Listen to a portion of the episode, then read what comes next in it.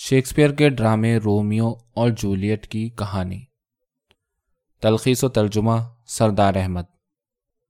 شہر ویرونا میں دو خاندان کیپولیٹ اور مونٹیگ ہمیشہ ایک دوسرے سے دست بغریبا رہتے تھے۔ آئے دن دونوں خاندان کے افراد ویرونا شہر کی گلیوں کا امن و سکون غارت کیے رہتے تھے۔ ان کے عزیز و اقربا اور دوستوں کے علاوہ ایک خاندان کا نوکر بھی دوسرے خاندان کے نوکر سے مل نہیں سکتا تھا۔ کیپلٹ خاندان کے معزز لارڈ نے ایک بار بڑی دعوت کی۔ رات کا وقت تھا۔ خوبصورت حسین عورتیں، بڑے بڑے اونچے مہمان، سبھی مدو تھے۔ مختصر یہ کہ شہر میں مونٹیک خاندان کو چھوڑ کر سبھی بڑے گھرانوں کے لوگ موجود تھے۔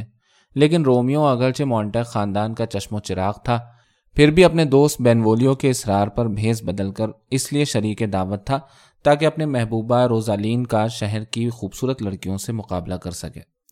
رومیو اپنے عشق میں گہرا اور سچا تھا، پھر بھی روزالین کا پیار نہیں پا سکا تھا۔ اس کی سرد مہری اور عدم توجہ ہی بدستور تھی۔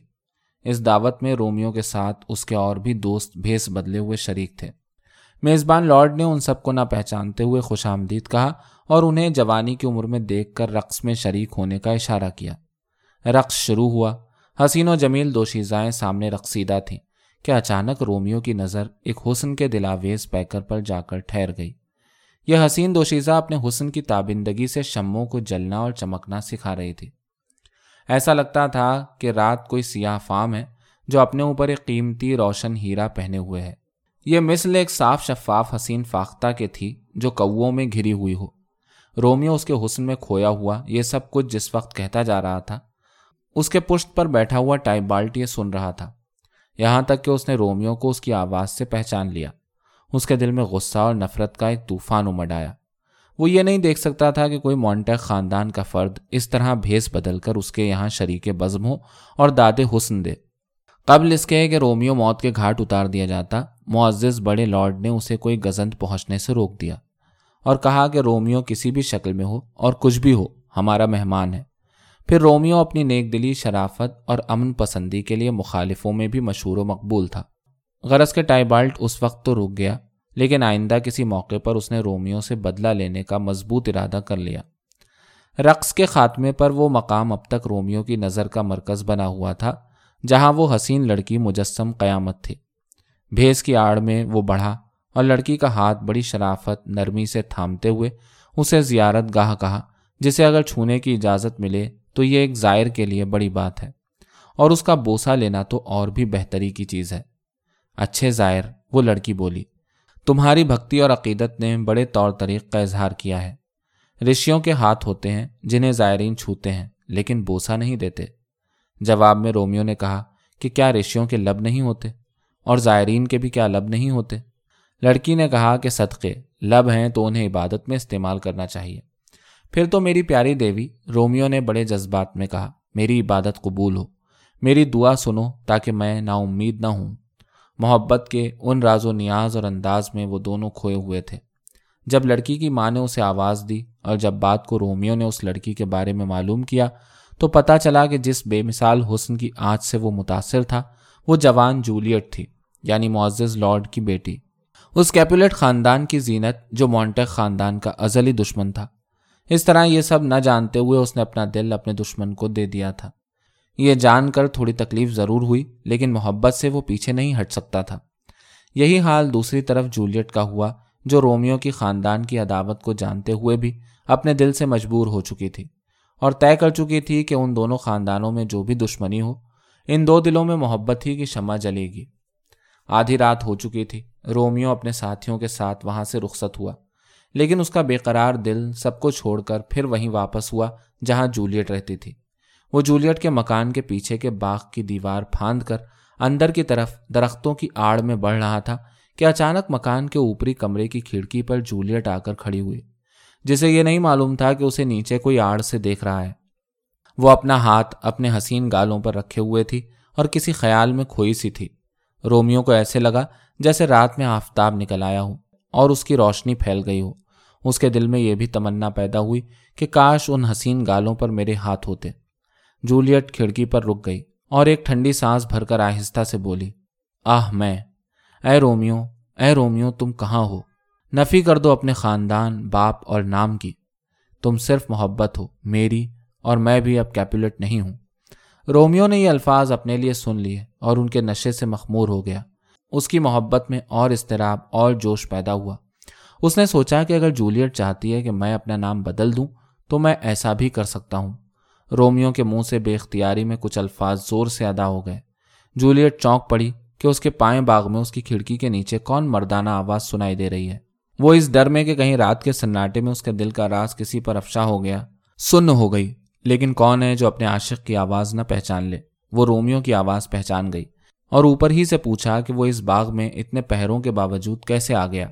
کیونکہ اگر سپاہیوں نے پکڑ لیا تو مونٹک خاندان کا ہونے کے ناطے اسے موت کی سزا دی جا سکتی ہے۔ رومیو بولا، تمہاری آنکھوں سے زیادہ ان کی بیس تلواریں خطرناک نہیں ہیں۔ بس تم مجھ پر مہربان رہو اور اس کے بعد میں تمام دشمنوں کے مقابل میں مضبوط ہوں۔ مخالفین کی نفرت کی وجہ سے میری زندگی ختم ہو جائے۔ وہ اس سے بہتر ہے کہ جو زندگی تمہاری محبت کے بغیر زندہ رہے۔ جولیٹ نے کہا، تم اس جگہ کیسے آ گئے؟ کس نے تم کو راستہ بتایا؟ رومیو نے جواب دیا، عشق نے مجھے راستہ دکھایا۔ میں اپنا رہنما نہیں ہوں، میری رہنما تم ہو۔ جولیٹ کے چہرے پر سرخی دوڑ گئی، لیکن رات کے اندھیرے میں اور دور ہونے کی وجہ سے رومیو یہ چیز نہ دیکھ سکا۔ رواج اور رسم کے طور پر ایسی عورتیں دل میں محبت رکھنے کے باوجود منہ پر ابتدا میں دکھانے کو سخت انکار ضرور کر دیتی ہیں اور اپنے کو الگ تھلگ ظاہر کرتی ہیں تاکہ ان کے عاشق ان کو ہلکا یا آسانی سے جیتے جانے کے قابل نہ سمجھیں۔ کیونکہ کسی چیز کے پانے میں جتنی مشکلات درپیش ہوتی ہیں، اسی سے اس چیز کی قیمت بھی معلوم ہوتی ہے۔ لیکن اس طرح کی بات کرنے کی جولیٹ کے پاس کوئی گنجائش نہ تھی، کیونکہ رومیو کھڑکی کے نیچے جولیٹ کے منہ سے نکلے اظہار محبت کے کلمات خود سن چکا تھا، جو اس کے اقرار محبت کی دلیل تھے۔ اس لیے صاف صاف اس نے رومیو سے بتایا کہ عورت ذات ہونے کی وجہ سے وہ تنہائی میں اس کی یاد سے مجبور تھی، لیکن پھر بھی وہ اسے ہلکا نہ سمجھے۔ ہاں یہ ضرور ہے کہ اپنی محبت میں کھری اور سچی اترے گی، اور وہ ان عورتوں سے زیادہ سچی اور با اعتبار ثابت ہوگی۔ جو صرف اوپر سے محبت کا دم بھرتی ہیں، لیکن ان کی محبت مصنوعی اور ان کی باتیں چالاکی سے بھری ہوتی ہیں۔ رومیو اور جولیٹ دو جوان دھڑکتے دل، رات کی تنہائی میں محبت کی سرگوشیاں کرتے رہے۔ رومیو باغ میں نیچے سے جواب دیتا رہا اور وہ اسے کھڑکی سے آہستہ آہستہ ترنم برساتی رہی اور سویرا پھوٹنے کے قریب تھا۔ چلتے چلتے جولیٹ نے رومیو سے چند الفاظ اور کہے کہ اگر اس کی محبت عزت سے معمور ہے اور اس کا مقصد شادی ہے، تو وہ کل ایک پیامبر بھیجے گی جو شادی کا وقت اور دن سب مقرر کرے گا اور وہ شام کے بعد اپنی قسمت، اپنی دولت، اپنی خوشی سب کچھ رومیو کے قدموں میں نچھاور کر دے گی اور دنیا میں اسے اپنا مالک تسلیم کرے گی۔ نرس نے اندر سے پھر آواز دی۔ جولیٹ گئی اور پھر واپس آ گئی۔ وہ رومیو کو جدا نہ کرنا چاہتی تھی۔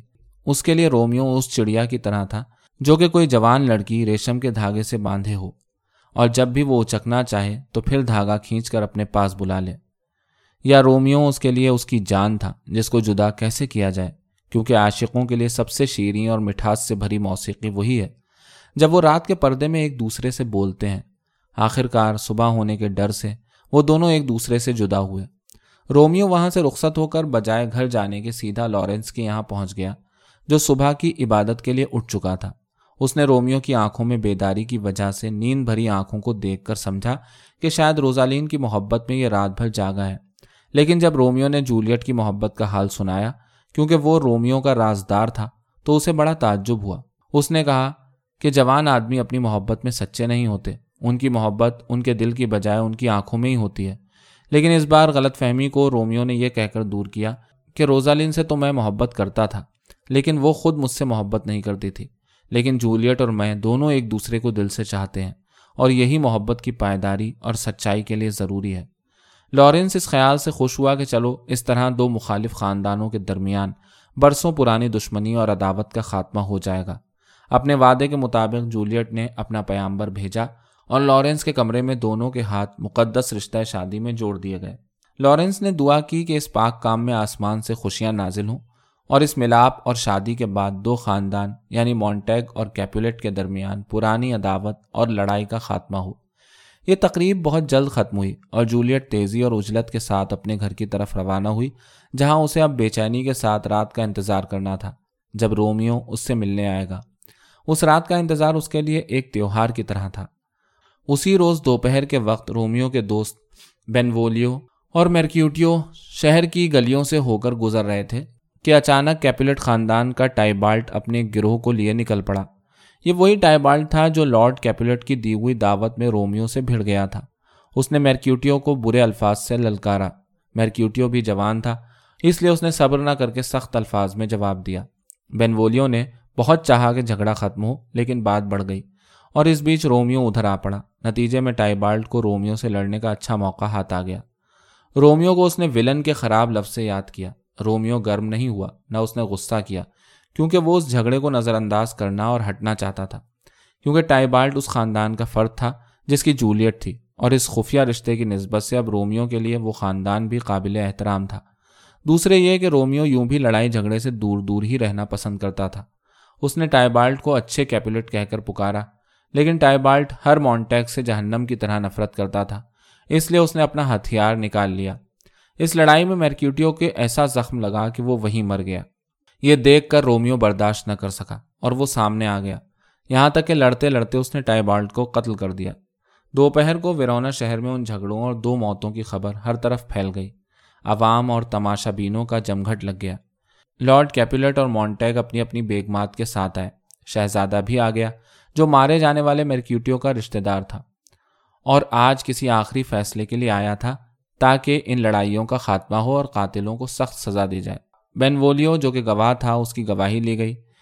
لیڈی کیپولیٹ نے رومیو کے خلاف بحث کی سفارش کی، کیونکہ اس کی نظر میں وہ ٹائبالٹ کا قاتل تھا۔ وہ یہ نہیں جانتی تھی کہ جس جوان کو وہ سزا دلانا چاہتی ہے، وہ اس کا داماد ہے یعنی اس کی بیٹی جولیٹ کا شوہر۔ دوسری طرف لیڈی مونٹیگ اپنے بیٹے رومیو کی جان کے لیے سفارش اور رحم کی درخواست کر رہی تھی اور کہہ رہی تھی کہ ٹائبالٹ نے مرکیوٹیوں کو مارا، جس کے نتیجے میں اس کے بیٹے کو یہ اقدام کرنا پڑا۔ شہزادے نے بغیر جذبات سے مغلوب ہوئے رومیو کے خلاف ادھر فیصلہ سنایا اور ادھر رومیو شہر سے بھاگ گیا۔ جولیٹ کے لیے یہ خبر بڑی درد بھری تھی۔ پہلے تو اسے رومیو پر ناگواری ہوئی کہ کیوں اس نے ٹائبالٹ کو مارا، لیکن بعد میں سب حالات ملنے پر اس کی محبت غالب آ گئی اور رومیو کے غائب ہو جانے پر اس کے آنسو نکلنے لگے۔ غائب ہونے کا لفظ اس کے لیے بہت سے ٹائبالٹوں کے مرنے سے بھی زیادہ تکلیف دہ تھا۔ لارنس کے گھر میں رومیو نے پناہ لے لی تھی اور وہیں اس کو شہزادے کا سنایا ہوا فیصلہ معلوم ہوا تھا۔ رومیو کے لیے ویرونا شہر کی دیواروں کے باہر جہاں جولیٹ نظروں کے سامنے نہ ہو کوئی زندگی نہیں تھی۔ جہاں جولیٹ تھی وہی جنت تھی اور اس کو چھوڑ کر ہر طرف مصیبت، بربادی اور جہنم۔ لارنس نے اس کو غم کا فلسفہ سنا کر تسلی دینا چاہی، لیکن جوان رومیو نے ایک نہ سنی۔ اس نے پاگلوں کی طرح اپنے بال نوچ ڈالے اور اپنے کو زمین پر پٹک دیا۔ اور کہنے لگا کہ میری قبر کی ناپ لے لو۔ اتفاق سے اس وقت جولیٹ نے ایک پیغام بھیجا، جس کو لارنس نے سنایا۔ لارنس نے کہا کہ وہ ٹائبالٹ کو قتل کر چکا ہے اور اگر اپنے کو بھی مار ڈالے گا تو سمجھو، اس محبوب جولیٹ کو بھی ختم کر لے گا۔ جس کی رومیو زندگی ہے۔ لارنس نے سمجھایا کہ اسے سوچنا چاہیے کہ اس کی زندگی بچ گئی، ورنہ ٹائبالٹ اگر اسے قتل کر دیتا تو جولیٹ کا کیا ہوتا۔ یہ کیا کم خوشی کی بات ہے کہ جولیٹ اس کی پیاری ہو چکی ہے؟ اس نے رومیو کو مشورہ دیا کہ اسے رات میں جولیٹ سے ملنا چاہیے اور اس سے اجازت لے کر سیدھے مانٹوا چلے جانا چاہیے۔ جہاں اسے اس وقت تک ٹھہرنا چاہیے جب تک لارنس مناسب موقع دیکھ کر اس کی شادی کا راز ظاہر نہ کر دے اور اس کے بعد شہزادہ یعنی خاندان سے تعلق ہو جانے کی وجہ سے اس کی سزا معاف کر دے گا۔ رومیو اس عقل مندانہ مشورے سے مطمئن ہوا۔ لارنس نے کہا کہ وہ رومیو کو خط کے ذریعے یہاں سے حالات کی اطلاع کرتا رہے گا۔ اس کے بعد رومیو رات کا اندھیرا ہوتے ہی جولیٹ کی حویلی کو چل پڑا۔ وہ رات رومیو نے اپنی پیاری بیوی جولیٹ کے ساتھ گزاری، جس کے لیے وہ چوری چوری باغ سے ہو کر حویلی کے پیچھے سے اسی جگہ پر پہنچ گیا، جہاں پہلی رات کو جولیٹ کی محبت کا اعتراف سنا تھا۔ لیکن اس رات اور آج کی رات میں بڑا فرق تھا۔ آج کی رات جدائی کی رات تھی اور آنے والے دنوں کی کوئی خبر نہیں تھی۔ باتوں باتوں میں رات کٹ گئی اور صبح کا پرندہ بولنے لگا۔ لیکن جولیٹ نے اپنے کو دھوکہ دینے کے لیے اور رومیو کے ساتھ تھوڑی دیر اور رہنے کے لیے کہا کہ یہ رات کی بلبل بول رہی ہے یعنی رات ابھی باقی ہے۔ لیکن حقیقت میں صبح کی آمد کا اعلان وہ پرندہ کر رہا تھا۔ اس لیے رومیو نے اپنی بیوی سے بہت بھاری دل کے ساتھ اجازت مانگی اور اس سے وعدہ کیا کہ مانٹوا جا کر وہ ہر گھنٹے اسے خط لکھا کرے گا۔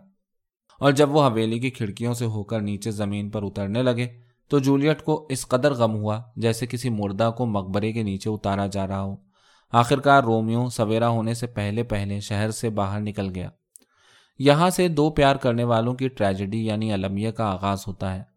رومیو کو گئے ابھی بہت دن نہیں ہوئے تھے کہ لارڈ کیپولیٹ نے جولیٹ کی شادی کے لیے ایک لڑکے کا انتخاب کیا، جس کو شہزادہ پیرس کے نام سے پکارا جاتا تھا، جو کہ بہادر جوان، لائق اور شریف تھا۔ اور اگر جولیٹ نے رومیو کو نہ دیکھا ہوتا تو جولیٹ کے لیے موضوع انتخاب تھا۔ جولیٹ نے جب اپنی شادی کی بات سنی تو بہت سخت پریشانی میں مبتلا ہوئی۔ اس نے اپنے باپ سے کہا کہ میں ابھی شادی نہیں کرنا چاہتی کیونکہ ابھی ابھی ٹائبالٹ کا انتقال ہوا ہے اور خاندان میں اس کی وجہ سے سبھی غمگین ہیں اور اس لیے وہ اپنے ہونے والے شوہر کے سامنے خوشی کے چہرے کے ساتھ نہیں آ سکے گی۔ غرض کے جولیٹ نے بہت سی دلیلیں پیش کی صرف ایک بات نہیں بتائی کہ وہ رومیو سے شادی کر چکی ہے، لیکن لارڈ کیپولیٹ نے اس کی ہر بات انسنی کر دی۔ اور اس کو حکم دیا کہ وہ آنے والی جمعرات کو پیرس کے ساتھ شادی کے لیے تیار رہے۔ اس کے باپ نے اس کو یہ بھی بتایا تھا کہ تمہارے لیے جس لڑکے کو میں نے چنا ہے وہ بہت امیر، شریف اور جوان ہے۔ اس لیے اس سے انکار کر کے وہ اپنی قسمت کو خراب نہ کرے۔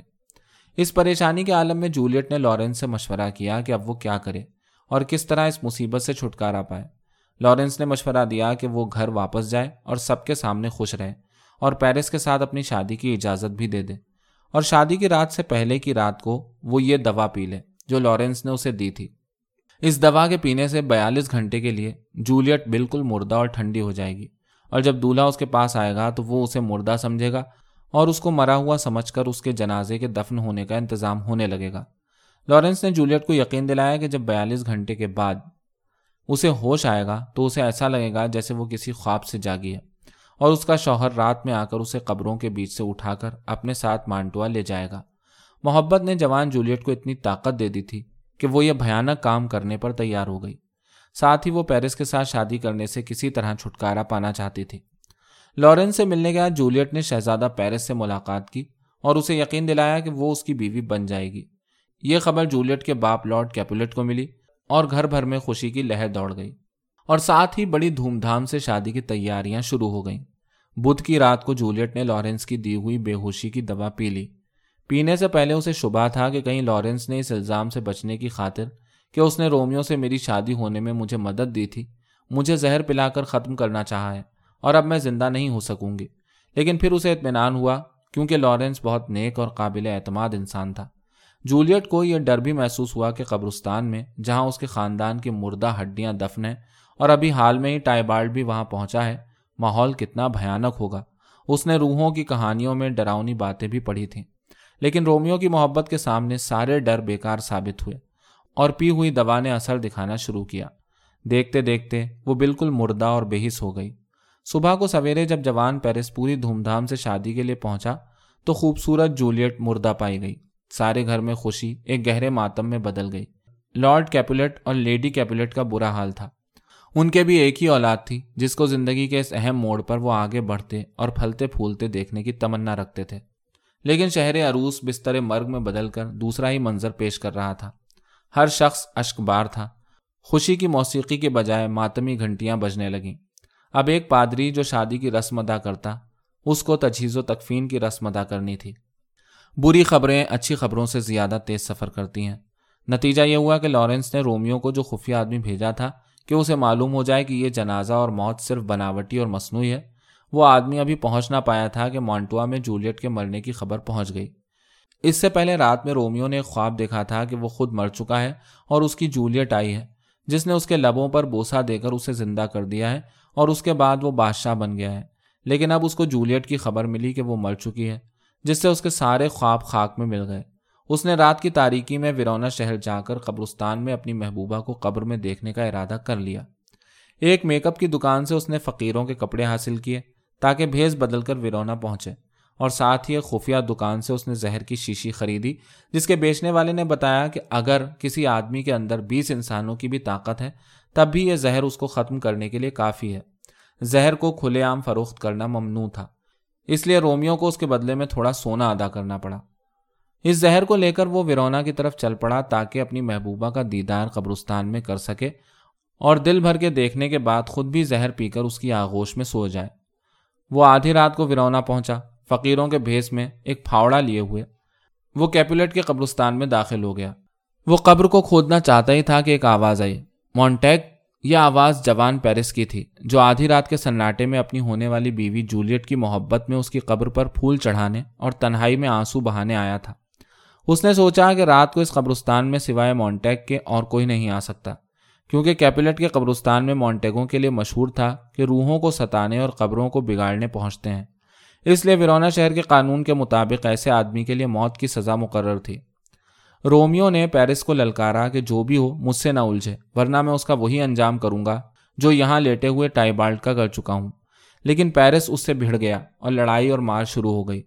پیرس گر کر ختم ہو گیا۔ جب مرے ہوئے آدمی کو رومیو نے غور سے پہچانا تو وہ پیرس نکلا، جس کے ساتھ جولیٹ کی شادی ہونے کی خبر وہ مانٹوا میں سن چکا تھا۔ اس نے اس کے مردہ ہاتھ کو ہاتھ میں لیا اور کہا کہ تم کو بھی جولیٹ کی قبر میں دفن کروں گا۔ اس کے بعد اس نے قبر کھود کر کھولنا شروع کی۔ جولیٹ اپنے بے انتہا خوبصورت جسم کے ساتھ اس طرح لیٹی تھی جیسے وہ مری ہی نہ ہو۔ اس کی ہر چیز شگفتہ اور تازہ تھی۔ کسی طرح وہ مردہ نہیں معلوم ہوتی تھی۔ رومیو اسے مردہ سمجھ رہا تھا۔ رومیو نے جولیٹ کے لبوں کو بوسا دیا اور پھر اپنے ساتھ لائے ہوئے زہر کو پی لیا۔ لارنس اپنے وعدے کے مطابق رات کو لالٹین اور پھاوڑے کے ساتھ قبرستان پہنچا تو اس نے خون بھری پیرس کی لاش دیکھی۔ آگے بڑھ کر اس نے قبر کو کھلا ہوا پایا اور رومیو کو بھی مردہ دیکھا۔ اس سے پہلے کہ وہ ان حادثات اور واقعات کی پیچیدگی سمجھ پائے، جولیٹ کے زندہ ہونے اور بے ہوشی کے خاتمے کا وقت آ گیا اور وہ ایک جھٹکے سے اٹھ پڑی۔ اس کو قبرستان کا ماحول دیکھ کر گھبراہٹ نہیں ہوئی۔ کیونکہ اس کو معلوم تھا اور پھر سامنے لارنس لالٹین کی روشنی میں موجود تھا۔ لارنس نے آواز دی کہ وہ جلدی قبر سے باہر نکل آئے، کیونکہ ان سے بڑی طاقت نے ان کے ارادوں کو پورا نہیں ہونے دیا۔ اتنے میں لوگوں کا شور قبرستان کی طرف آتا سنائی دیا۔ لارنس یہ شور سن کر بھاگ گیا۔ جولیٹ نے اپنے سچے عاشق رومیو کو دیکھا، جس کے بے جان ہاتھوں میں زہر کی خالی شیشی تھی۔ یہ دیکھتے ہی وہ سمجھ گئی کہ رومیو نے اس کی خاطر زہر پی کر جان دے دی ہے۔ جولیٹ نے بھی اپنی زندگی وہی زہر پی کر ختم کرنا چاہی، لیکن اب شیشی میں کچھ بھی نہیں تھا۔ اس لیے اس نے رومیو کے ہوٹوں کو چومنا چاہا کہ شاید زہر کا کوئی قطرہ باقی ہو، لیکن اس میں بھی وہ ناکامیاب ہوئی۔ ادھر لوگوں کے آنے کا شور قریب تر ہو رہا تھا۔ آخر کار جولیٹ اپنے کو رومیو کے پاس لٹا کر ایک لوہے کے اوزار سے اپنی جان ختم کر کے مر گئی۔ قبرستان کا چوکی دار جس نے جوان رومیو اور جوان پیرس کو لڑتے دیکھا تھا، بھاگا ہوا شہر میں ان دونوں کے گھروں میں اطلاع دینے پہنچا۔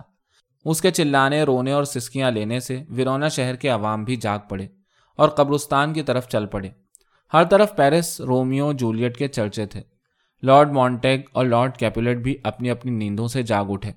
شہر کے شہزادے نے حالات کی جانچ پڑتال کے سلسلے میں لارنس کو طلب کیا۔ کیونکہ حکومت کے نزدیک یہ بہت ہی بھیانک حادثات تھے۔ لارنس نے بڑی تفصیل سے لارڈ مونٹیگ اور لارڈ کیپولیٹ کی دشمنی اور ان کے بیٹے اور بیٹی میں گہری محبت کے رشتے کی بابت بیان دیا اور رومیو جولیٹ کی شادی میں خود اپنی مدد کا بھی اقرار کیا۔ اس نے کہا، اس سے مقصد دو خاندانوں کی آپسی رقابت اور نفرت کو دور کرنا تھا۔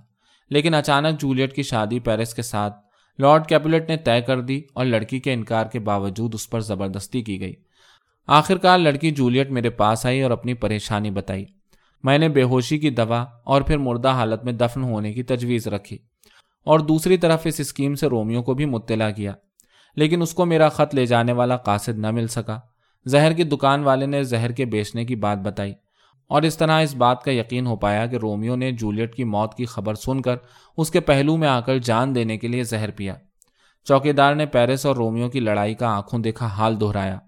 سب کچھ سننے کے بعد شہزادہ شہر نے دونوں خاندانوں کے لارڈوں کو اس المی اور بربادی کا ذمہ دار ٹھہراتے ہوئے کہا کہ قدرت نے ایک موقع دیا تھا کہ آپ کے دونوں بچے آپ کی نفرت کے باوجود محبت کے سچے اور مقدس رشتے میں باہم ایک ہو چکے تھے۔ لیکن پھر بھی آپ دونوں کی زیادتیوں سے وہ کھل کر اس کا اظہار نہ کر سکے اور پھر یہ سب قدرت کا اتاب ہے جو اس بربادی کی شکل میں نازل ہوا۔ اس کے بعد دونوں لارڈوں نے، جن کے درمیان ان کے بیٹے اور بیٹی کے، میاں بیوی کے رشتے کے ناطے نئی عزیز داری کی بنیاد پڑ چکی تھی، اٹھ کر ایک دوسرے کو رو کر گلے لگا لیا، اور اس تازہ غم نے دونوں کی پرانی نفرت اور دشمنی ختم کر دی۔ لارڈ مونٹیگ نے سونا دے کر جولیٹ کا خوبصورت مجسمہ بنوانے کے لیے کہا، جو کہ ان کی بہو ہو چکی تھی۔ اسی طرح لارڈ کیپولیٹ نے رومیو کا مجسمہ شہر میں نصب کرنے کا عہد کیا، جو کہ اس کا داماد تھا۔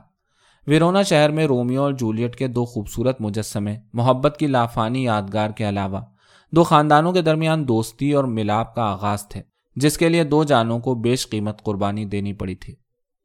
اگر آپ کو یہ کہانی اچھی لگی ہے اور آپ چاہتے ہیں کہ ہم اپنا کام جاری رکھیں، تو پلیز اس کام کو آگے بڑھانے میں ہماری مدد کریں۔ ترجمہ کی سالانہ ممبرشپ لیں یا نیچے دی ہوئی اکاؤنٹ ڈیٹیلز کے ذریعے ہماری مدد کریں۔ آپ ہمارے کسی پروجیکٹ کو اسپانسر کرنا چاہتے ہوں تو ہمیں میل بھی کر سکتے ہیں۔ ہمارا ای میل آئی ڈی ہے ترجمہ Urdu at the rate Gmail dot com